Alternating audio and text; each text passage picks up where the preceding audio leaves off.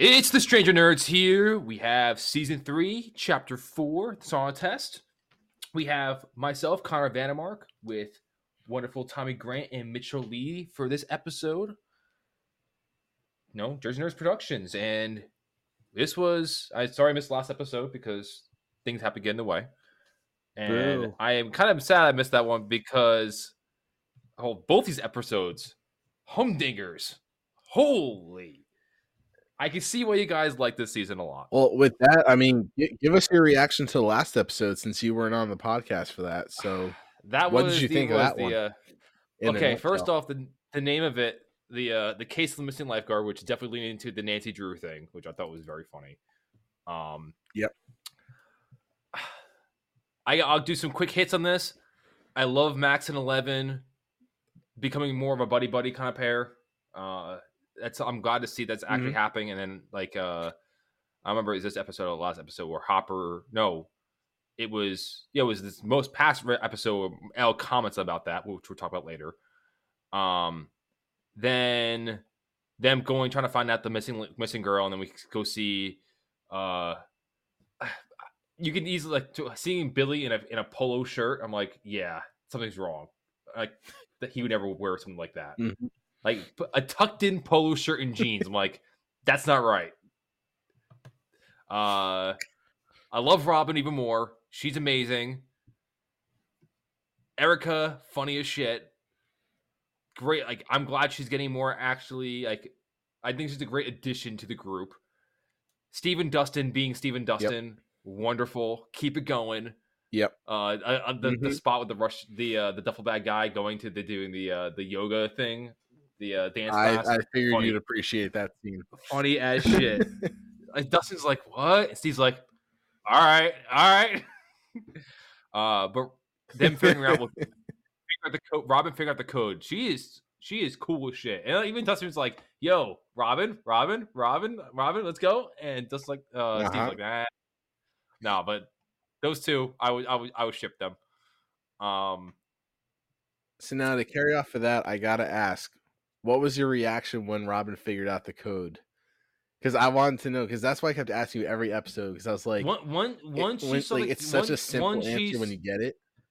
once she saw the the carrier is like, oh, the cat. I'm like, oh, okay. She's like that was something that picked up. And then she went to the middle of the mall, and when she then she was looking for the Chinese place, like, oh, oh, okay. Like I see where I like once once she was looking for the Mhm. Chinese place, like I was like, I see where this is going. And then when to, when she went to the clock, I'm like, Yep. which is- they showed that clock earlier in one of the earlier episodes, like.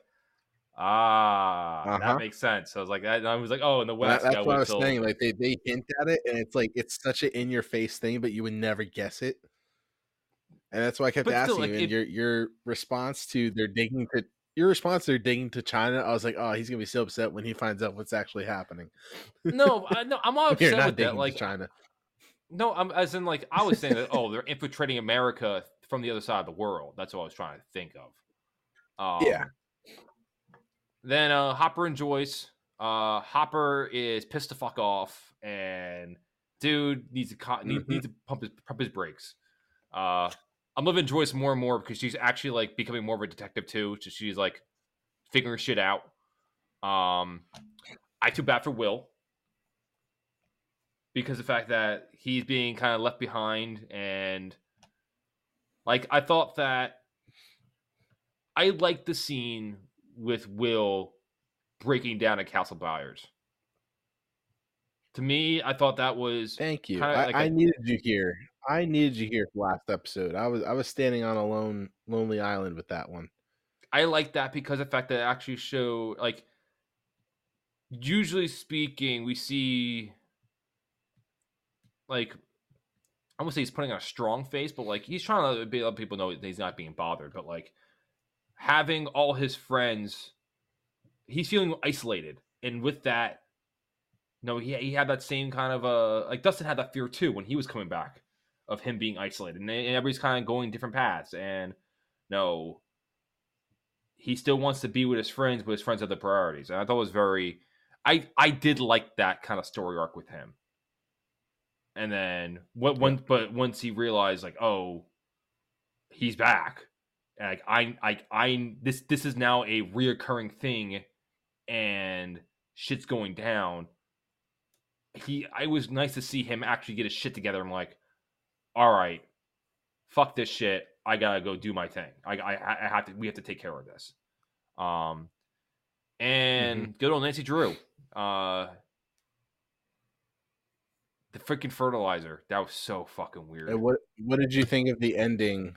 What did you think of the ending with uh, Mrs. Driscoll? Uh, I like her. I like the part with her reaching out to, like, you know, I like she was reaching out to the the ironworks. I thought it was very fun, uh, interesting seeing that with like she like she needed to go back to the hive. I, I mean, like the hive mind group people. Yep. Um, I did not expect her. I did not expect her to become affected. So, my theory on that yeah. would be is that the actual rat itself infected her. I think I that think the rat would be my theory as well because I I actually don't know if they ever explain how she got infected. Now that I'm thinking about it, Mitchell, I don't know if no. you can confirm this or not, but I don't think they ever explain how Mrs. Driscoll got infected.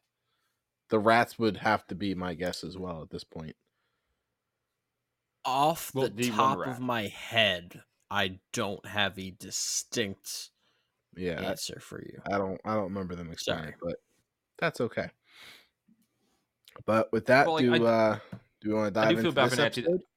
I do feel bad Nancy though because like she was like very much like sexism very prevalent for her and no oh yeah her getting shut yeah, down she, she definitely gets put through the ringer this season um and i'm definitely get this one know, like it's just uh, her trying to find her place in the world yeah um the rating for this one though uh, for the last episode honestly like mm-hmm.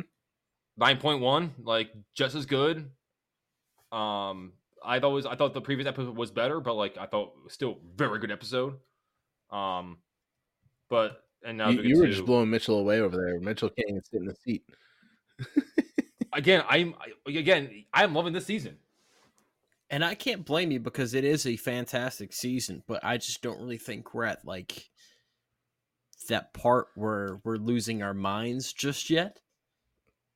So I it might, am, it might have helped. I'm, I'm ecstatic some... to see just how high the grades will go when we get where we're going. I mean, shit. Season four, we're probably not going to drop below a nine point eight. that was it. Probably helped. Like, packed season. It probably helped uh, that I watched both episodes back to back. Yeah, watching two in a row to be fair, definitely helps. For, my for the listeners, uh, I just watched both episodes literally right before this episode, uh, before us recording this. So I am fresh, and I was trying to like to combine episodes. I was going through that. So, uh, yeah, but overall, I thought very fun, and I, I there's a lot there's a lot of little things, and I'm enjoying the little things. And if they keep doing that, I will be a happy man. So, uh, let's dive in here. All right. So we kind of start this episode off kind of quickly continuing from the end of last episode. So there's not much carryover here. We have 11 and Max kind of talking about Heather, and 11 is showing worry about, you know, Heather and her family. Just something's not sitting right with her. And Max keeps trying to. I don't know if Max is in denial or she's just still so new to all this that she's just kind of oblivious to what's really going on. Denial um. And then we have Mrs. Driscoll. Yeah, that's what I think. But and we see Mrs. Driscoll being basically restrained by the police and paramedics, being taken away to the hospital. And like you said, you get that scene where they're driving by the steel mill and she's has her arm right reached out, screaming, I have to go back, I have to go back. And we definitely get a more intense version of the hive mind where they're physically being drawn to this location now, whereas before it was kind of they're just connected but now it's like you have human bodies basically being dragged back to this steel mill and we have a creepy scene with Mr. and Mrs. Holloway waking up in the basement where we have Heather kind of giving the same spiel to them that Billy gave to her in the last episode, where basically telling them calm down, stay still, this will all be over soon, that kind of thing. Oh, and, And, the dad we see being the, the, mind fl- saying the dad being the head of the uh the newspaper too. I was like, oh, that's gonna be a fun little thing. Yeah. Uh huh. Yep. It's it's all the plot is slowly all coming together. Shit's slowly happening. But I like were you expecting to see the form of the mind flayer kind of come into screen? Because I know up until this point we we had an idea that the mind flayer was here, but not confirmed. But now we actually see this new goop monster taking the form of the mind flayer. I kind of assumed that. So were you from, like, surprised from- to see that? No, I was not. I was uh I kind of assumed that it was going to be the four because like you can kind of see the outline, kind of see the, the step of it. I was like, it kind of looked very similar to what we've seen from the Will's drawings. So like, yeah, I, I kind of I was not shocked. I was like, okay, it just kind of kind of confirmed my uh suspicions. Yeah. So that's pretty much the whole starting of the episode where we have Mr. and Mrs. Holloway being consumed by the mind flayer. And then we quickly shift over to Hopper and Joyce, where we have Hopper waking up to Joyce taking care of him after his big smackdown from the last episode. Oh, yeah, his ass. That's Grigori basically destroys. Yeah, Grigori destroys Hopper.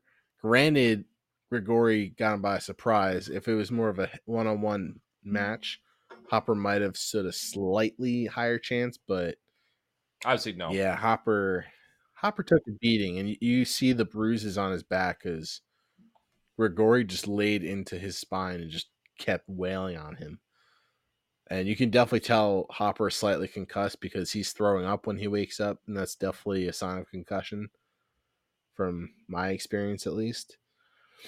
Oh, And um, they kind of have a quick conversation. Yeah. Um, something uh, I'm just gonna mention. Um, I'll mention at the very end, but uh, I think I know what the thing is because I think this. I think they did tease in episode three. The name of the monster. I'll go With- it what- later on what- in the episode. Oh, the name of the monster. Yeah, I think we'll. Okay. I'll, I'll talk about it later on in the episode. But it's kind of. I'm looking through it like because I was just googling real quick. And I'm like, what was that name again? Because it kind of it just repopped my mind like because I didn't write it down earlier. Gotcha. Continue though. Um, so uh, Hopper and Joyce kind of have a quick conversation about who the hell it was that they just ran into at the lab and why was this person there? You know, was it state government? You know, was it some random person? And Hopper finds out that Joyce managed to take down a partial license plate, which I thought was a pretty funny scene where Joyce just has this little scribbled license plate down and she's just like, well, this letter could be this or this number could be that. I'm really not quite sure. It's a it's basically a partial plate, which nowadays is nearly impossible to run. So I can't even imagine what it would have been like back then Yeah. um, with the partial plate because there's so many different variants of you know letters and numbers that could look alike, and if you get one wrong, you're not getting it. And then she mentions the fact that it wasn't a car; it was a motorcycle, and Hopper quickly just a light bulb goes off in his head and realizes like this was the same motherfucker that I just bumped into the other day at the mayor's office. So now he's realizing the mayor's involved in this. And Hopper and It was more like- a little uh, trip. It was more. It was more like a cascade. It was more like a cascade of like, no, because I was like, it's like, yeah, I, I don't, I don't know what kind of car. It, like, I can't tell to figure what car it is. And George is like, it wasn't a car, and that's what that's when he like slid over like, what? Because like, let's be real, like, none other like a government vehicle is not going to be not a car, Yeah. and like that was like the first thing. was like, yeah, it was a bike. He's like, that fucker, like. Mhm. It, I, I, I love like this, this this slow like realization, but like, uh, uh, oh, okay, and then, uh, Ooh, in, in Hopper with the mayor. Oh man, that that was that was something. that I- I think that was a little bit of Hopper kind of getting a little bit of vengeance for his SmackDown the night before and just saying like, I need to get a little bit of my ego back here and really lay it thick on this guy. I got my ass beat, so someone else needs their ass beat as a result. And uh, I, I mean, I, that's what I think was in Hopper's head because the mayor was an easy target. The mayor's a douchebag to begin with, so it was easy for him just to quick. You know what? We're gonna take this to the next level and uh, get a little physical in this in this little office here. And the second he locks the door, you know exactly what's gonna happen. oh yeah. I love the That was- tactic of the cigar cutter, though. Oh yeah, that was definitely premeditated. Uh, Mhm. overall, but the cigar cutter with the finger was like, yeah, that would that. No, he definitely pressed the right buttons to Oh get the yeah. information he needed. So we find and, out. from and this- hold on, also also Joyce being an accomplice of like Oh, unplugging the yes. phone, like fuck you, no. Oh no no no! That was the best line. One of the like Joyce had a lot of great lines in this this episode, but I think this line of she literally looks at the secretary, and goes, "Who are you calling? The police?" Police, yeah. Like like oh, that was just such a great line. I'm like Joyce Joyce is really coming into her own character this season. I'm I'm loving it. I mean, still by uh, far by still like my favorite character so far in the show. Like yeah, hands she, hands down. she definitely is pulling her weight. I mean, the fact that in this situation she even thought to get the license plate of the bike driving away instead of checking on Hopper right away. Like she's involved. Like she knows like there's shit that needs to get done before checking on people at this point. hmm So she's definitely she's thinking more, which is good. She's always been, okay. Don't give her But- that. 'cause She's always been thinking.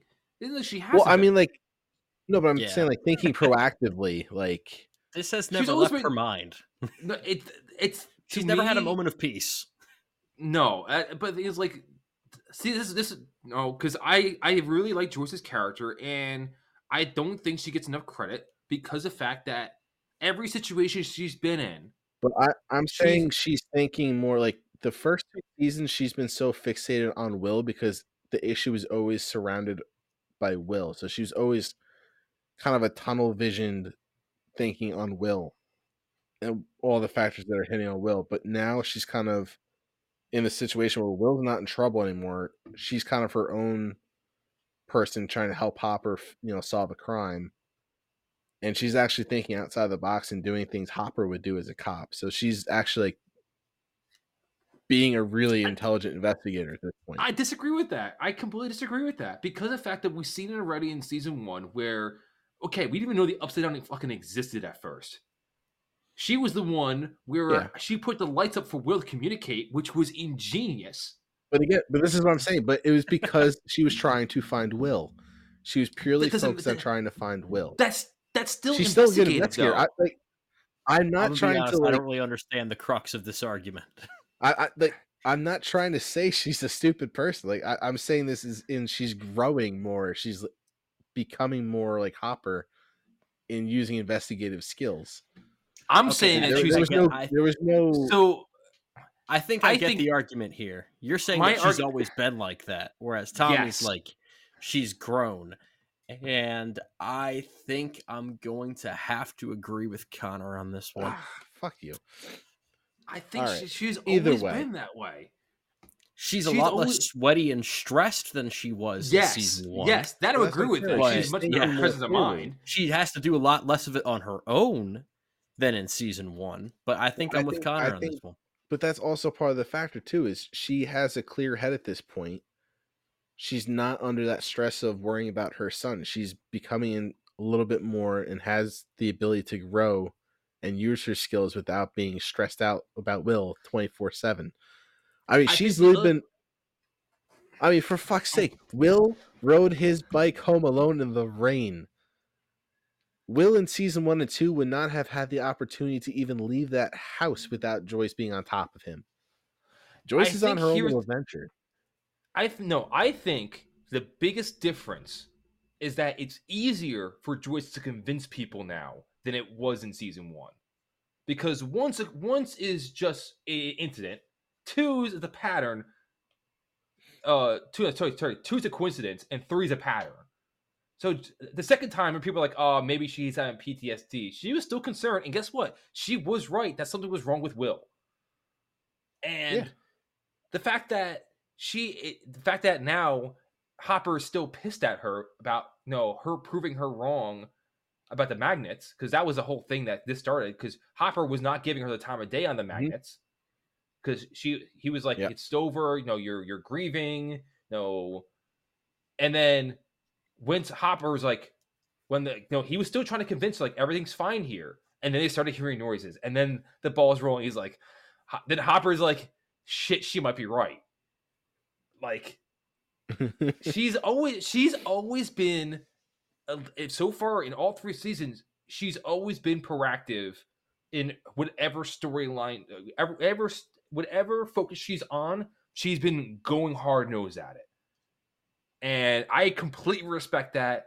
And again i know she's my favorite character but i love how the writers really every time it's a different creative way that she figures out or and she's not she's not afraid to ask someone for help either. Yeah. Like every single season, she's Which like, okay, reach out to different people. Love her, love her to death. because Oh, that's she understands the importance of well because she she understands the importance of utilizing other people's skill sets to actually help her Mhm. do what she has to do and we even like see her i mean help with the map situations like we find out from the mayor that the russians basically own the mall and are looking to expand the mall and have been trying to purchase more land to basically expand and when they go to the mayor's house and are looking at the land deeds joyce is the one that puts together like all these different properties are basically around the lab and the mall so they kind of come up with the idea of like, oh, let's go check out these properties to see if they're there.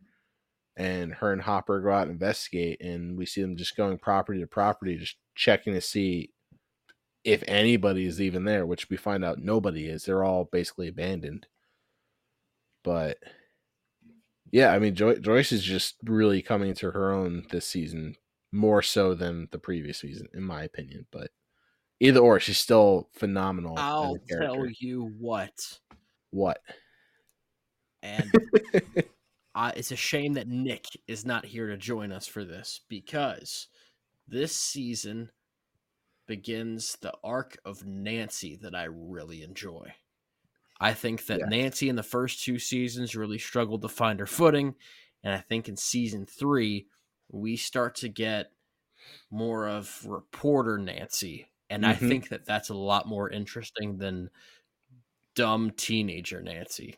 And I definitely agree with you on that. And I really liked Nancy in this episode because we have a few interactions that we don't usually get with Nancy.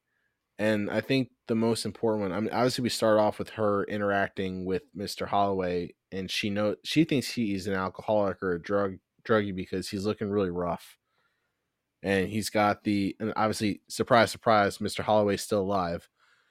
Um and he's got the big bruise from the bottle from the night before. But they get fired and kind of gets a wake up call of like Mr. Holloway tells her like how you didn't check the facts. You know, this is real life now, you're adults. Things have, you know, consequences to your actions, all these different things, and basically talks down to them the entire time. And eventually fires them. And they're on the way home and Jonathan and Nancy have an interesting conversation where Jonathan, you know, rightfully so, is pissed off at the fact that he was concerned about his job the whole time. Nancy basically pushed him along into it because obviously she wants to pursue the story. And they have a conversation about money because Jonathan needs this money basically to go to college and survive. Whereas Jonathan makes the point to Nancy of like, you you have a dad who makes six figures. You live in a two story house. Like, money isn't an issue for you. And Nancy kind of fights back a little bit too because she's like she's kind of trying to become her own person and not be reliant on her parents. And she just wants to be her own person and do her own thing. And I thought it was a really good conversation that her and Jonathan have. And this was definitely the first a little bit of a, you know, the lover's quarrel, if you will, from Murray. But we definitely see the differences It's a between lot- Jonathan and Nancy come more into light in this episode. a lot of times whenever you have uh like a younger couple like this and they need to have an argument it feels very manufactured and it feels like there's not really stakes or there's someone that's overreacting to something someone's clearly in the wrong this Yep. is like a real world like argument that plenty of couples of you know that age have had Mhm. and I think that it was very well done, and I think that both of them brought up really good points. So that Um, I, I liked seeing it. It wasn't uh you're supposed to take the side of this person versus this person type of argument. Yeah. and to highlight that even more is that, at least in my vantage point, they're both right. Like, Yeah. no, in, in a way, no, there's things that Nancy's going through that no, just John isn't dealing with it because Nancy's dealing with the sexism. No, Mhm. John isn't doesn't John does, isn't under flack because of that, so he doesn't feel the the the animosity that Nancy receives. At the same time, Nancy doesn't realize the pressure that Jonathan's underneath because he's underneath his own rock that based on his financial status. And Yep. it's real. Like if if it's true that Nancy's dad's making six figures and where where they're living, plus in the eighties, Yeah, I was gonna say, especially in that time time period too, with inflation. that's that's real well off. yeah, And like it, it- it's a situation where they're both right at the same time. No, they don't have really have the emotional maturity yet that they can kind of s- put themselves someone else's shoes in a way. yeah, And no, and in a way, Nancy admits that later on when Nancy's having to talk with uh, her mother. And I thought, and I thought that was also a really good scene. it was Where- this is the first interaction her and her mother have actually had a conversation with since season one, where they had the whole fight about her sleeping out with Steve. hmm And I thought that it actually showed vulnerability for Mrs. for Mrs. Wheeler, Mhm. and kind of like because you can see her because we've seen it multiple times already. Yeah, like definitely more in the so in this season, but like the internal conflict she's been going through, especially dealing with the husband she has, Mhm. and it's it's It's, so it's fair. fun of them. I know, but like at the same time, like no, how close was she to cheat on him and go off to go off to see um, Billy? Like it wasn't until that point she she saw him and uh, her daughter laying on him that was like, okay, yeah, maybe this is the right idea, but like certain things build up to that. No, it's not the right choice to make, but it's still a choice that she consciously was trying to was thinking about. It is nice to see her have this dialogue versus yeah, the stuff that did she really even have lines in season one? She has Mrs. some. Wheeler or Nancy? Mrs. Wheeler. Wheeler. I don't remember her No. having much. The only do. the only dialogue she has was when the conversation when Nancy comes home late at night after staying out at Steve's, and then the conversation after Nancy gets interrogated by the police and lies to them, and they have that whole basically fight again about you know, don't lie to me. I know you were sleeping with Steve. Blah blah blah. Like that's really the extent to it. There's and no, no- to also don't forget not not with the kids, but the other I guess the other interaction lunch she had too was when the quote unquote cop showed up, or the government the government showed up, and then they were dealing Yeah. with them as well. And Mhm. actually, and we do get a- a short scene with her with uh, Joyce at one point when she brings her the casserole. But That's true too. but in terms of Mrs. Wheeler and Nancy, there's very few dialogue moments between the two. I enjoyed see, having that moment with her and Nancy because most of the last uh, few episodes with her have just been like, "I'm horny, I, I Mhm. want to fuck something," And that's basically been the extent of Mrs. Wheeler's character for about the Well, last season. I don't even. I don't want to say it's that. I mean, yes, that definitely is a factor. Attention, yes. That's, I think it's more of she wants excitement. And it's kind of that, you know, that kind of trope of, you know, you're middle aged, you know, you're set in your ways. Obviously, you know, Mr. Wheeler is very comfortable with doing absolutely nothing all the time. And Mrs. Wheeler's just kind of, you know, both the kids are grown up and out of the house. She wants something to keep her entertained other than just sitting at home all day. And she sees Nancy kind of in that vote of like she's being repressed by, you know, these obviously asshole sexist men at work and she doesn't want her daughter feeling that you can just give up and just live the life I'm living. Like she kind of pushes Nancy like stick it to him, go out there and keep fighting. Like don't settle and become what I am. because I wouldn't I wouldn't even say that either. Like because the fact that I think Billy to her is, I guess the best way I would put it at this moment is like a crisis of fate, a fate, a fate that is, um, because the fact that it was something different, something that was Yeah. so out of the blue for her that it did, in, in you know, spark that the drive that she was like even like Tommy mentioned the drive that she was kind of missing and now we're seeing this conversation and after the fact when she's like she kind of settled settled herself down a little more but you can kind of see where in a way mrs wheeler kind of kind of lives through nancy in a way where Mhm. she wants Nancy to succeed because the fact that she wants doesn't want to put Nancy in a position she is in. Yeah. And like can and Nancy kind of recognizes that too, where they had the joking thing, like, oh, like no. The mom's like, Yeah, you're a fighter. And then Nancy jokes like, Oh, yeah, I get it from dad. And they both like they both know, like, oh, you're fucking lying. Like, great line. But like, no, but Nancy's like, Yeah, I get it from you. And Nancy sees that too. Like, no, when when things go goes wrong, no, Mrs. Wheeler just no, I guess when for them growing up, Nancy has looked up to her mom, not her dad, and in a way, and no, Mrs. Wheeler mentioned like I'm proud of you, and there's no reason why she shouldn't be, because the fact that she wants her to be a better version of herself. Yeah. And we we see Nancy do that where she kind of she kind of ditches Jonathan at this point and goes solo.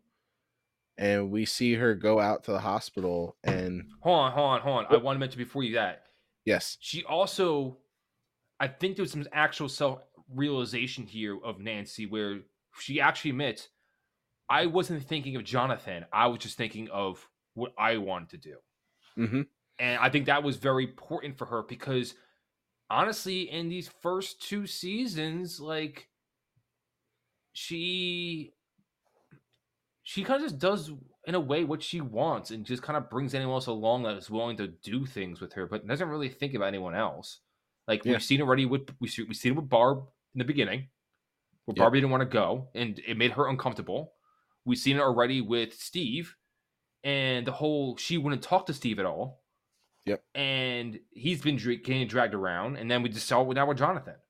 So the fact that she's actually having some self actualization of hey maybe i was being selfish i was being selfish here and i was not seeing things through jonathan's mind and i feel i do feel bad about that. So i'm hoping to see her grow even more from that because if she does i'll i'll be more on nancy's boat because first two seasons mostly it was not. Like she's murray Yeah. did help a bit for her but like find her own kind of like path but yeah it's definitely a uh we'll see we'll see how she how she develops Yeah, we we definitely will. so took her to the hospital yes Yeah, so she gets to the hospital to go see Mrs. Driscoll and uh, follow up some more on that story, and we see her basically lying some more to the hospital staff, claiming to be the granddaughter of Mrs. Driscoll. hey, good for her you know, you got you got to find a way in, and she she did that. It's And unconvincing as hell, though. oh, I You gotta think go the more nurse, confidence. I think the that. nursing staff just didn't give a shit. She's just like, Yeah. I really don't feel like Uh, arguing. I- just go Yeah, ahead. no, You seem like a nice kid. because like if there's a ten percent chance that this is true, f- fuck it, go back there. It's it's gonna look bad on Nancy though because she goes into the, the room, and we just start to see the heart rate for Mrs. Driscoll just go skyrocketing, and all of a sudden she just starts screaming uncontrollably. And obviously, watching the episode, you know that ties into the big Bill, Billy fight scene that we'll definitely be discussing later on. But mm-hmm. It looks really bad that Mrs. Driscoll is fine, and as soon as Nancy goes in, all of a sudden this woman is just going absolutely psychotic. And that's kind of the end of Nancy's little story arc in this episode. But what did you think of the connection with uh with Driscoll? Because that was a little bit of a freaky scene to watch. I'm Oh, sure Nancy was probably shitting her pants at that point. Oh yeah, she was, and like you could see trying to get trying to get a nurse or something, like pressing the A station button. Yeah. Um, but like I was not shocked that was happening. Yeah. Um, because I we'll we'll get into it a little bit, but like we've already seen before when the the the mind flayer was burned on, on the tunnels, we'll have the same reaction. Yep. And So- hell, we'll have the same reaction too when he was underneath the freaking heat. Yeah, that is true. But let's uh let's move on from the emotional conversations of this episode and move on to the fun stuff where we have Dustin, Steve, and Robin, the favorite trio of the Hey. show. Still my favorite. And we get basically Dustin spying on the Russians still. Steve is helping him out with it. And they're just trying to figure out how they're going to go into this room. And Steve's like, oh, I'll just sneak up and knock him out. And I just love the comeback from Dustin where he's like, have you ever even won a fight? And, and like, you can tell like Dustin's like Dustin's like slightly being serious, but also being an asshole at the same time because like it's a genuine question, but like he's like, You're 0 for two. He's like, and Steven's like, ah, the last one doesn't count. And Dustin, of course, says, No, no, no, there was Jonathan the year before. Yep. It's like you're, you're 0 for two, buddy. Yeah, The fact the- Steve is like Chris The fact- Pine in the new Star Trek movies, where it's like, dude, you just get your ass kicked every single Yeah. time you try anything. Mm-hmm. The thing And is, it just- like the fact the fact that Dustin knows about him losing against Jonathan too is also funny. Oh, absolutely. It's it's just great because he just puts him in his place. He's like, You're just can't get your ass kicked. Like this is not what we're going to be doing. But I just every Uh, time every time they have a conversation, I, I just laugh. It's just it's just pure gold every time. And then Dustin is like, yeah, no, I can get in there because I have no bones or whatever the hell he says. oh, I have, mean, I that- no uh, no clavicles. Yeah. sure, buddy. And then Steve, of course, tries to explain the whole disease thing to Robin. He's like, "Eh, he's missing bones. It's fine. He just starts just pushing on Dustin. He, he can fit in there. It doesn't push my ass. Those two are just such clowns. I love it so much. It's great. I'm telling you, once Steve Harrington kind of accepts his role as like the babysitter, him as a character just skyrockets because him and I s- Dustin I have see such mean. I- great chemistry. I, I, I And Maya I, Hawke. I see why you liked Steve so much compared to season one because like, like I see like just wait on him. He's a good character. I'm like, all right, no, you know, he's definitely Yep. has gotten better. But definitely season three is like, all right, cool. And like again, like I'm shipping Robin and him right now, and so is Dustin for God's sake. So like, Yep. I'm like, come on, like those like it, overall, Steve, Steve, I feel like has found himself a lot more Yes. and I'm glad to see that. He, I'm very happy to say like no, like, like I can kind of like, you know, in a, in a way like no. Sometimes as you get older, going through different situations, you start really accept accepting like oh who the hell gives a shit like I'm just going to do what I want to do, and you Mhm. can see him kind of shed that off already slowly but steadily. With, with the help of Dustin, kind of you know kicking him in the ass Mhm. a little bit, say this is what you got to do. Yeah. But we we see a little bit more of Robin being resourceful, where she just you know takes off, Take the comes tips. back like ten minutes later with the blueprints for the mall. So like it's I don't even know where she got them, but it's like Hold on, you just, you just get the funny scene too of Dustin licking the ice cream and then the ice cream scooper, and then they even wash it off. He just freaking Steve takes it and does a little spin and in, in, in the holster. I'm like, the fuck is wrong with you two? it, it was just the way he delivered the line too. It's just great. It's like ah. Come on, man! Not the ice cream, not my scooper, and just this little trick and puts it back in his pocket. not the scoops, not the scoops. uh, it, it's it's hard to get every line because every line that him and Dustin just have is just it's just worth noting because it's always funny. But we covered the uh, Dustin trying to get Steve to shove him through the air duct, which obviously did not work. And Robin has another little brain blast moment of because we hear Erica in the background ringing Ding, the ding, bell ding, for more ice cream, just being perfect Erica. And so now we have a little little proposal scene with Dustin, Steve, and Robin trying to convince this young girl, hey, we need you to squeeze through these air ducts all the way through the mall to go into the secret room and let us know what's inside it. Like, no one in their right mind would say yes to that, but not Erica. Mm-hmm. Erica plays that to her advantage and basically gives him a little explanation about capitalism and says, Hey, you need this. I need free ice cream for life, baby. and I, I she'll get it. And I love this with Dustin trying to, you know, play the Russian card of this is for America.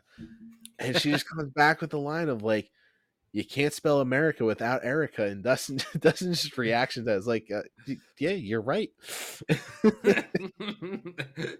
technically the truth. It's, ah, it's great. So then he's just like, all right, well, do it for America, Erica. And she just kind of was like, ooh, I like the sound of that. And so then we quickly shift over to Operation Child Endangerment, as Erica puts it. And it's Uh, I that want to night. here. I, I, want, I want to pause Yes. as I am enjoying how Erica's now really getting more involved in the group, Yes. yes. and the fact that she has like I think it's with her dealing with Lucas, where she has no shits. It's like I don't care to who the hell you are. Uh-huh. Like you, like I am gonna weasel my way into whatever I need. Like hmm in the future, like I'm just saying as in like as a joke, but like she'd be real good at like a uh, like a war profiteer. Just like I don't give a shit. Give, give me give me what I want. Let's go. Like, I was like Well, But if yeah, we ever she is, flash uh, forward far enough, we can see what Erica goes into business. Erica working for Lockheed Martin. you Martin. oh. Oh. That would be that would Yeah. be fantastic. Oh my god. Yeah, Erica, were- were- and then the, those ducks too were shiny clean. I was like, thank God that Yeah. mall was brand new. That I mean, Yeah. it did open. I think just a few months earlier. I mean, it. I think I, I could be wrong, but I think the season opened up with the opening of the mall. Yeah, that's a new thing. Yep. So yeah, so the I new mean, it- it- character, as Mitchell put it. yeah, You are correct, sir. And it's a very interesting character, and it'll get more interesting as we get further along. uh, Trust me, yeah. like, Spoiler uh, alert, but I mean, just really. in a few scenes. I mean, we get Erica manages to get in, opens up the door and lets them in, and we see them opening up the boxes from Imperial Panda. So Connor, I gotta ask as a science person, what what is supposed to be this green liquid that's inside You- these little canisters? I see in your notes that possibly nuclear. No. I, I didn't Um, I just didn't know what the hell it could possibly be. slime. I mean, it could be Nickelodeon slime. This could be the the origin story for Nickelodeon Yeah. slime cannons. So, for what I honestly, for, it was nothing that I recognize. I mean, is it just like a it's you know a Hollywood show of just like ooh chemicals? Um, kind of, but to me, that looked kind of more like upside downy in a way. Okay. Because you know, you know, the, we, we know the Russians were like dealing with that kind of crap. Like, who knows? They found something and bottled it up, and like they Maybe found another wep- use. Maybe they weaponized the upside down. Like, like the the like the one thing that it definitely reminded me of was um, shit. What was that from again? Get reminded Um, you shit. They there was these. Have you ever seen um? I think it's out in Europe. There's these different types of like electric scooters, and they have fuel cells. Um, No, can't say I've heard of Um, that. I'm googling it right now. I will I will send it to you one of these days. But I, I think it's like out in like India or one of the uh like South South Pacific Island kind of nations. And they have these things where it's like kind of that sense situation, like you kind of pop it in and it just charges when you, and you use exchange amount. It, that's what it looked like to me. Like to me, I, my first thought was like maybe a fuel cell, something like this, to power whatever crazy things going on. And um, and the other part too is like, no, obviously we know this is a uh, this is an elevator going down to wonderful secret lab of the Russians. So, like to me, like I can definitely see. That's my guess right now is fuel cells. That's uh, that's all I can think of. Okay. But like I kind of I was kind of expecting that to happen though. Them them going down. I mean the elevator of terror. Mm-hmm. I, I I got one once they went to that room, like, yep, they're gone. Like, I I knew it immediately. Uh, and honestly, I think that I might be a little early, but it could be a situation where uh, Joyce and Hopper might be able to meet with that trio. That's my guess. Because, as we know, was it Starcore, Starcorp? Uh, Uh, Starcourt Mall. Starcorp. Yeah. and that makes sense. So just have to know they've been buying property. Um, because Joyce makes this make the good comment of like, hey, they're all buying property by this lake, and the power plant's also right here. So you need power to drive all those things. Like and this, uh, this all this started four days ago. So the fact that like because we, we assume that the elevator goes goes down. Oh, But it's it's, it's going weird. down. I mean, it's going down deep with how quickly they were going down. But at the same time, like you can't just assume there's only one entrance. Like the elevator, is the elevator is only for supply maintenance. There's there's there's a way for people to go in and out of it, and I, I- that's I think I think that's where Joyce and Hopper ends up. Okay. So So you, th- you, you think we're gonna have a, a reuniting party underneath Starcourt Mall? yep, Okay. Good prediction. Um, anything else for the uh the trios part of this story, Mitchell Connor? Before we move on Uh, to the party party. the Party, another thing that, the, the other thing popped my head is like I was thinking very much Solid Snake of like they have to hide in boxes. it's like it's like where are they gonna hide in this? Like the first thing I thought was like when they when they went in, it's like where are they gonna hide? Like there isn't much. I was like kind of looking the scene. Like is there anything where they can like kind of sneak into? Because I feel like something's gonna happen. They And they're then once the ducks at this point. Yep. So all, it, all it is is boxes. Yeah. And they aren't big enough boxes to hide in, and whatever's in those boxes, they're gonna eventually be opened by whoever's gonna be down wherever they're going. So yeah, I mean they're pretty much sitting ducks at this point. Unless they can out. climb up and top pull that, you know, spy move where they find a hatch and climb on top of the elevator and just hide up there. But That ain't happening. All right, But- to the party.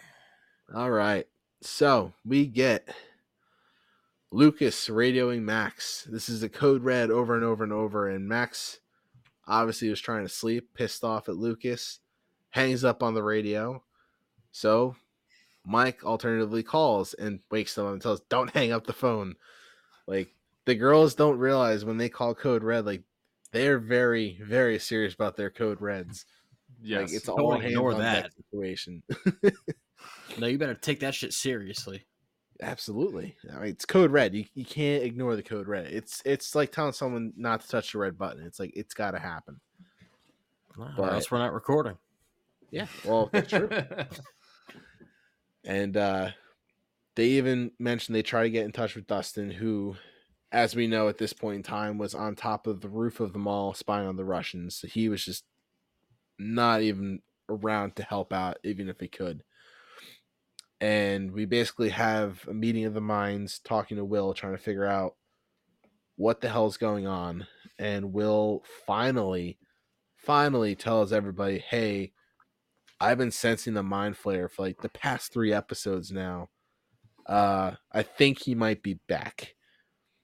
And that was the one thing that always drove me nuts. It's like, this is season three now. This is the third time this shit's happening to you. Don't hold back. Don't say, oh, maybe it's just a little fluke. Like, this has happened multiple times, and now you're finally like, ah, maybe I should tell someone that I'm feeling this again. Like, ah, it's just, it bothers me so much. But he finally tells him, it's like, he mentions the mind flayer and he thinks that part of it's still here. And Connor and Nick, this is why I asked the two of you at the end of season two when they finally get the little Mhm. piece of that out of Will, like where do you think it went? Because that piece essentially is what is still here in Hawkins. Somehow still alive. And I think that's essentially the dust monster that forms in that very first episode where we see the dust kind of moving around.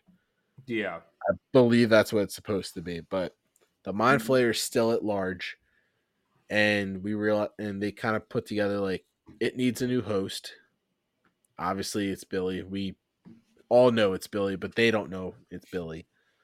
And Eleven and Max kind of look at each other, and Eleven's got the look on like it's fucking Billy. And then we got to come up with a plan how do we figure out how do we test this little hypothesis of is billy a host and so we just get them all just like scouting out outside the pool with binoculars watching billy up in the stands which was kind of funny but it's just billy looks miserable as always the poor guy has literally covered himself in towels on the lifeguard stand he just looks ridiculous as, as a former lifeguard like no one ever did that you would just look stupid if you're just covered up in towels on a lifeguard stand. Why not? oh, it's it's not the fashion look you go for, man. But he just Especially him and all people. yeah. And even funny, it's like the whole how the host is afraid of heat. The fact that Billy's sitting there playing with his lighter, I thought was kind of funny. He's got a icy in one hand and a lighter in the other.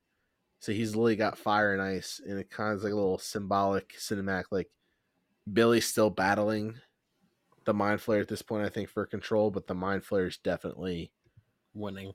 winning at this point. But we get kind of a little scene of them. They put they come up with a plan of basically we're gonna lock Billy into the sauna, crank up the heat, and they mention it goes up to 220 degrees, and they're like, "Oh, it goes all the way up to this." We'll definitely figure out by then. Like, I don't think the human body can survive heat that high. Am I wrong in thinking that? Like, isn't there a Uh, certain like, isn't there like a certain temperature? I don't that, know. Like, the human body is like, if you're at a certain point, it's like you can't. I'm always bad at you know figuring out what that is because there's always somebody that's like, oh, I lived this temperature this long without food or something. I'm like, I thought that was not even close to possible. So don't ask me. Yeah. So as a quick Google, uh, most people prefer they enjoy their saunas at a temperature between 150 and 175. So Ugh, cranking up come another, cranking up another what 50 degrees? Yeah, less than that is Okay. that is pretty uh, it's pretty significant. I, I guess So- it's Slightly cooking. Okay. Excuse the Well, hell out of me. No, I'm I joking. just I don't see the uh ideal of sitting in that kind of heat, but hey, people And love it. according according to divinesautos.com, s- uh, I'm afraid what kind of rabbit hole you're going to go down on this. uh, so it, uh, it depends on it depends on humidity. So if you have zero humidity in the sauna, you can go up to 200. Um, but there is humidity in there, then it should be like 160 plus 40% humidity. That makes sense. So, so there's no humidity in the sauna, then then I guess kind of okay. It's not terrible, but we don't know. Uh, yeah. So, because according to uh, this is this is a quote on this site from Harvard Health Publishing, a sauna's dry heat, which can get hot, as high to 185, uh, has profound effects on the body. So, pretty much, if you want to do effects. profound, that's I'm, I'm quoting that no less. so, so I guess it's not it's not as far fetched, but who knows? Okay. Well, thank you for for the uh, Google foo slash rabbit hole discussion on saunas. I appreciate it. I I've learned something new today. so we we kind of have them digging for supplies at this point of figuring out a way to lock him in, and we get a little moment between Lucas and Will where Lucas tries to apologize for Will for, you know, ruining the campaign and kind of ditching him at that point and we just see Will kind of just tell him like basically shut the fuck up at this point. He's like, there's more important things to worry about. We don't need to have this discussion now. And then we have Mike and Eleven interacting, and it just goes the complete opposite way where Mike kind of half asses apologizes if you even want to call it an apology. And he's just like, Oh, it was all Hopper's fault. Like Hopper's just a cranky old man that doesn't like joy. I just love that line because it was very true for Hopper at that point. But Mhm. Eleven now being a independent teenage girl basically turns it around on Mike, who was not expecting that. And she's like, "You would like that, wouldn't you? Because I'm a I'm a different species. I don't think logically." And Mike just puts it together. He's like, "Wait, were you spying on us?" It just you can't do that. It's like it's like yes, I can. And it's just like that funny like realization. Like Mike's like, I'm no longer in control of her. Oh no, No, no, no. The, the the line was Mike going, "That's against the rules," and it's like, "I make my own rules." I was like, "Yes, you go, girl."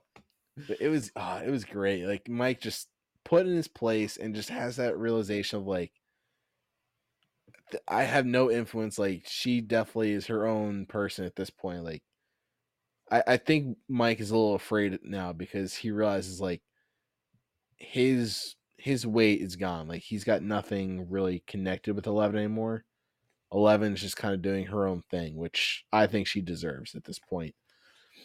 But I think the other thing either too way, was, like, we get yeah. I think the other thing too was like Eleven didn't realize like it wasn't no fault to Mike, but like I didn't realize that she was missing out on other things, hmm like hanging, out, like meeting other girls, because she didn't really have like her only act, re- interaction of other girls other than her was her weird side quest out to Chicago, like Mhm. like and but and, and even then like they're all what much older than her.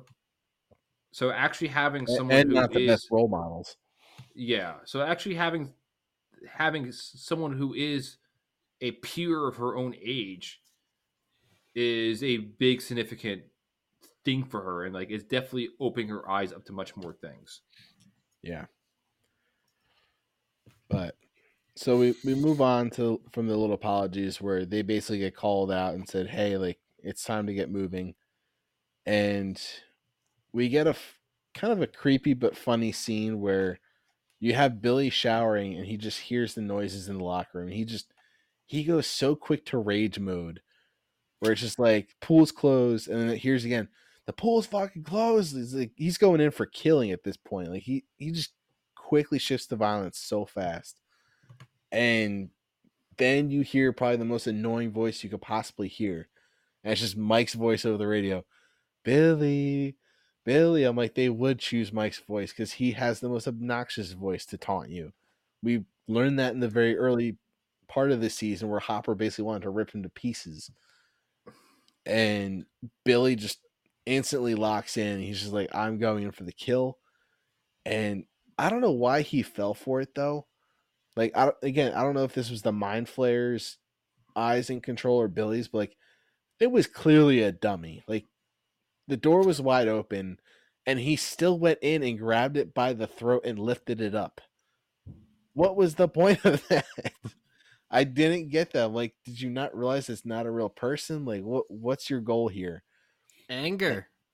I, I guess. Well, he could have just punched it. He could have kicked it, but no, he just chose to fucking throat choke and hold it up in the air. But we obviously realized it was a trap because they strapped the radio to it.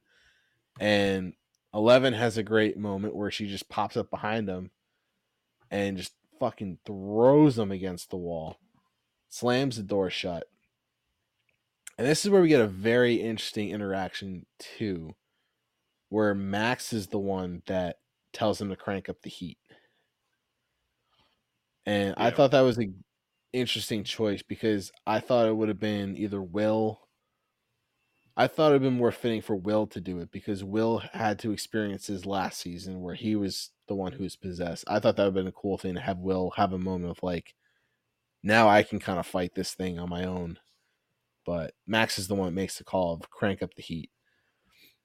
Uh, as much as we hate Noah Schnapp as an actor, I still enjoy Will as a character a tiny bit. I just I wish he I wish he had that moment where he could have just kind of stood up to this monster a little bit. He's dealt with this for two seasons now, and he's still just kind of just chilling there in the background, not doing anything. But All you. all I guess so.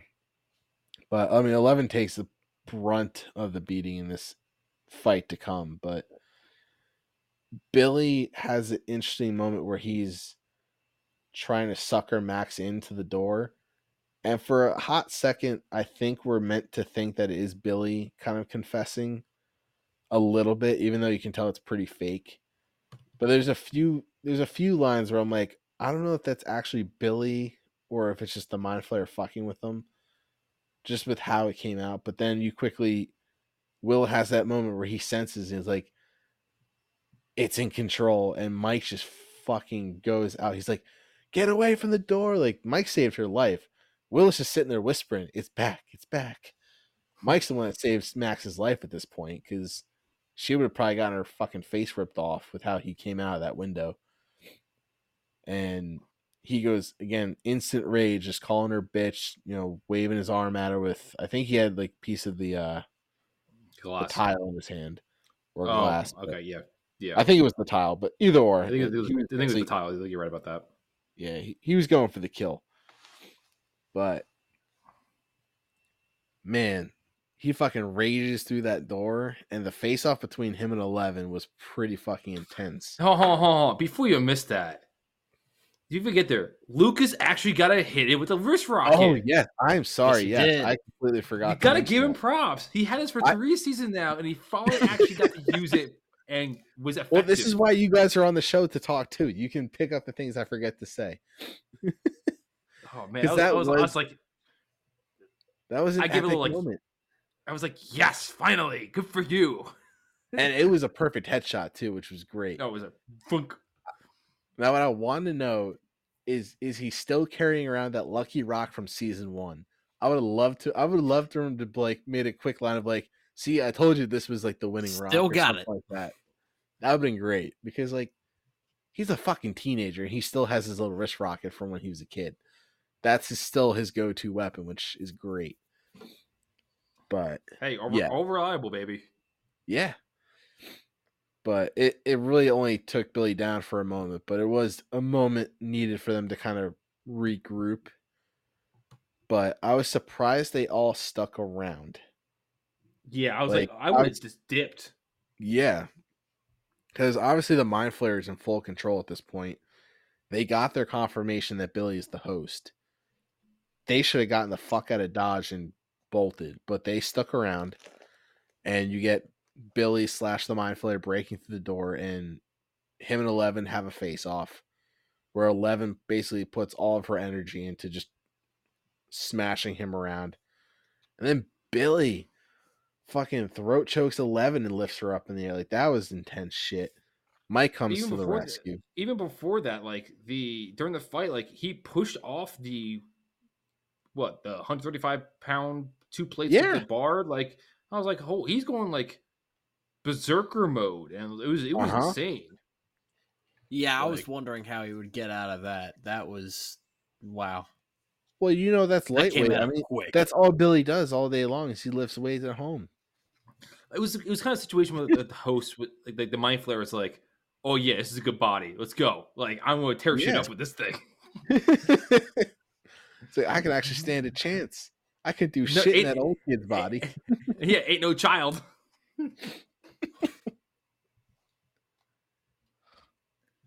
But ah, just Hold on, I, I, now I'm thinking about it too. Um, so we knew in the second season that Will had Will was feeling it, like knowing its presence, but Yeah. the mind flayer chose Will the first time. I'm kind of curious. It was more of a situation where Will was because Will was adapted to the upside down that he was chosen. I kind of kind of curious if it was kind of reversed. Is that the mind flayer adapted to the regular world, and that's how it was able to possess someone else, it's, or I mean, use the rats, or use the rats as a medium. we've definitely seen drastic differences in the possessions between Will and Billy, and there's a lot of factors to consider that they don't really confirm what the factor is that makes it different. But because Will was chosen, I think I'm trying to think because in season one, Will was obviously in the upside down. He had the piece of the mind flayer inside of him when they get him out because they had the tube against him. Mm-hmm. So I think that I wonder if it was almost like a tracking beacon at that point, Yeah, where he was where the mind flayer was able to lock onto him in the real world, and that's why he kept following Will because he knew Makes sense. Will was infected at some point. Whereas Billy was kind of just a probably just a happenstance random because he just happened to be driving by the steel mill yeah. and get hit. But yeah, it- it's an interesting question to point out. But definitely Billy is the uh, more opportune person to have, I think, over Will. Oh yeah. but I mean, the fight basically ends with Eleven smashing him through the brick wall. Han, you missed you missed the Mike hitting the overhead with a pipe. Uh, I was about to get to that before, then then we ch- switched Yeah. topics for a second. Because holy yeah. shit, he took that one. He took that hit, then went through a brick wall, and then Before got up and ran away. his life. Yeah, yeah. We'll, Because we'll had again. Eleven not stepped in, I feel like that would have been a Mike death blow Dead. at that point. Yeah. But yeah, that that was an epic scene. It was it was kind of uh a makeup of the apology scene from earlier of hey, I still love you moment that he didn't really actually get to say to Eleven.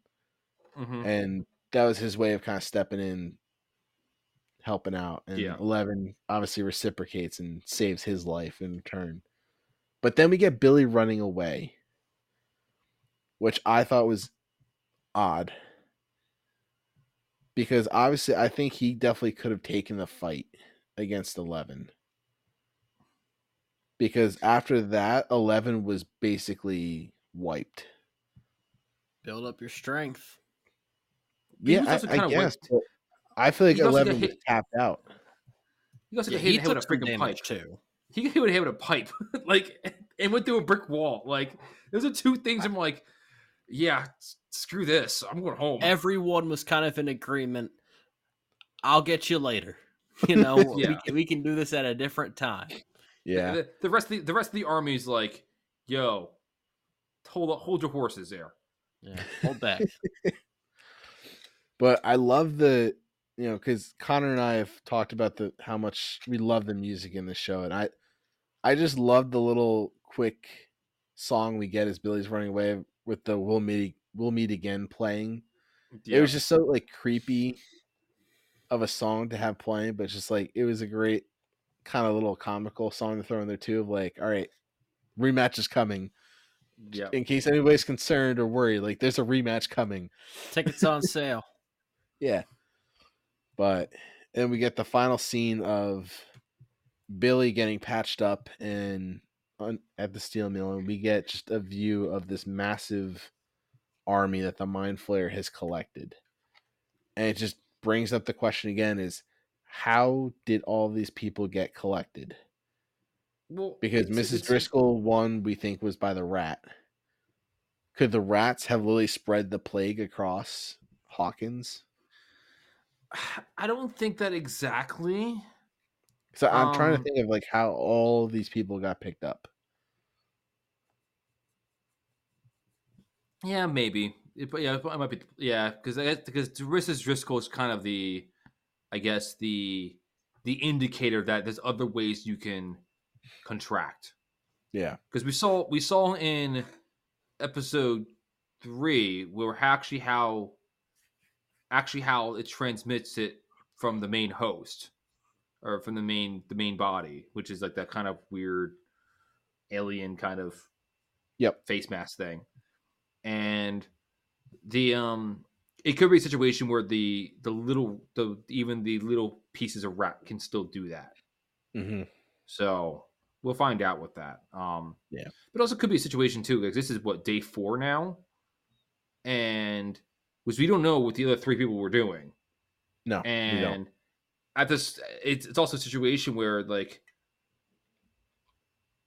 the more people you have it's just going to grow exponentially Yeah. like my mind's like I, I I saw it as like sleeper cells at this point because we know yep, Mr. Holloway exactly what i thought out at large and Billy's out at large, but the rest of them are kind of just literally sleeping at this point. yeah and then the um my but the, the two thoughts that went through my head was a how much of hawkins is going to be taken over by this thing hmm and b who's going to die because like So do you, do you have any predictions of? Yeah, that's I don't know. I I feel like I was like, it feels like killing like all the people that we saw in the shot looked like to me that were not recognizable. Um, from the rest of the army, that is, other than the the, the, Mhm. the four main ones. Um, so maybe like it could be a situation where it's like, oh, these people all like those who are get infected die, but we don't we haven't seen anyone else get infected other than the Heather's family and Billy himself. So we don't know. Mhm. But it also comes to it, like the both questions come hand in hand with each other because if a lot of Hawkins gets gets infected, then we don't it, like it. It could change the notion of like, oh, not going to kill the whole town, are they? Like, because that will be a wild thing to do as a directive kind of style. So, We'll just have to wait and see. so as I alluded to earlier, uh, I think I know the name of this villain. Okay. Uh, I believe it's the Thessalhydra. And why do you say that? Because There was a scene in episode three that kind of tr- that kind of threw the flag up for me because the fact that Will was going back through flashbacks of them playing D and D together while he's in Castle Byers, and then Mhm. you see them. They talk about they talk. They didn't talk about the Mind Flayer, but they talked about the Demogorgon one, and the other one they did mention was the Thessalhydra. I was like, huh, interesting. And then when I saw that that thing come out from the when that thing came out to to attack uh, attached to the um, Heather's parents, I was like, "Uh, that's a good chance it might be it because Okay. it kind of has like kind of weird protruding. but are, aren't limb we supposed things. to assume that this is the Mind Flayer again at this point? Because Will said it's him. Yes, but like also, I don't know. I feel I feel like from from what how Stranger Things has done things so far, I definitely get Monster of the Week kind of vibes. So, what once like they clearly said Thessalhydra, and I was Yeah. like, that wasn't that was definitely a name drop. Like to me that that's this is something where it they they didn't say that name just for shits and giggles. Yeah. They could they could have said something like like, like a beholder, and which is a creature is infamous infamous with D and D, that has its own thing, but like. I, I I will here. Let me share my screen with you so you can see what the image of this thing looks like. So I have it pulled up for you all. Window, this thing, share. This this is what it looks like here. Ah, So kind of the uh those kind of snake like looking things kind of remind me of that thing protruding out from it. I was like, it's not. It's again not. It's not a one to one ratio, but like again, they're they're kind of they use analogies a lot. I was like, I have a, I have a feeling. So sounds good. yeah, So with that, that uh that wraps up this episode. So uh any other final thoughts before we do uh ratings? nah, I loved it. Let's do it. Okay. Well then Connor, let's let's hear your your rating at this point because I have a feeling it's gonna be in the high nines. Uh, nine point three. Oh, All It was it was again great episode. I am loving this season to to its full extent, and I'm loving all the plot points. It is keep on drumming away, please. Told you. We- You're right. Me and me and Mitchell have been sitting here in agony for the first two seasons. Like season two is rough to get through because No. we're like, Season know- one, I was happy, but season two is a bit Right. rough. It, it was rougher than I remembered. yeah, 'Cause I didn't it's- remember it being that bad. But We've been we've been dying to get to season three, and yes, again, this is literally just the first half of the season. There is still four more episodes to go. Oh through. yeah, yeah. I mean, they commented to you at the earlier time. Is like, what the hell, hell else is going to happen? There's four more episodes. Uh huh. It is it is a jammed packed season of just nonstop fun. Let's start But- the war. With that, I'm gonna give it a just a solid nine. Just because I know what Stranger Things is capable of pumping out. So I'm not gonna go much higher than that yet. But overall, I mean you got great action, great mystery. Love the interactions between Dustin, Steve, and Robin, as always. Like that's just the comical highlight of the show for me. And yeah, just overall, just love this season, love this episode. Robin is slowly becoming a also top tier character for right now. Oh yeah, She's Just awesome. wait. there's there's more to come, sir. Don't you worry. Um, all right. So now my it's my Mitchell- turn to speak. my Mitchell Oh, prediction, I think, will be a. I'm gonna go an eight point eight eight. And Connor, do you want to give your Mitchell rating from last episode, or did you already look? No, at he, Mitchell, me and Mitchell we talked about it last time. okay, Yeah, Or did we talk about during the uh, the play action podcast that we recorded today? Uh, okay, how it's just an eight. just Y'all got so angry with me about Hey, that. yes. That's an that, that's an eight point zero zero. No, don't don't Yes. defend him. Don't defend I him. okay, Hey, you were the I one was- that wanted it last last time. You wanted it. uh, there's nothing wrong with that. Um, I am going to say Mitchell gives it. uh I'll be a little conservative in this one. I'm going to say a eight point six six. Okay. You know, one of my mottos in high school was I swear, if you say a flat nine, I'm gonna punch you through the screen.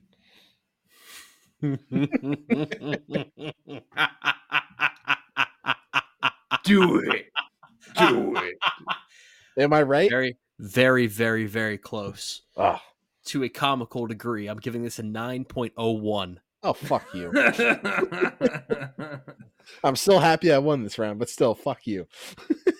9.01 man uh this was this is my favorite episode since the finale of uh season 1 Yep. i really enjoyed how this thing just got started from the jump and never let up uh i don't know why the average for the I'm- i'm looking at the the spreadsheet right now and the average is stagnant at an 8.29, despite the fact That that, is- everyone's in the nines right now. It's it's averaging something that's complete. Oh, it's averaging something that's not correct. It's That's some- completely wrong. It's averaging the ones. It's averaging. It's averaging the ones abo- abo- above it. I'll fix that in a second. But also, it's going to be uh, the first one, unless Nick comes out with like an 8.7 or something along those lines.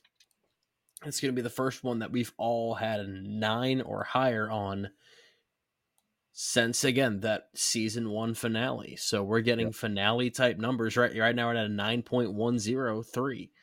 That's really good.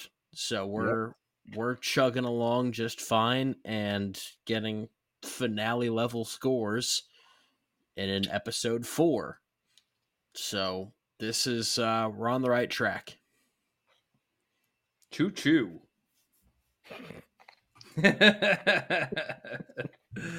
uh, well, this has been fun. Um, a little bit of a long episode in this one, but I think deservedly so.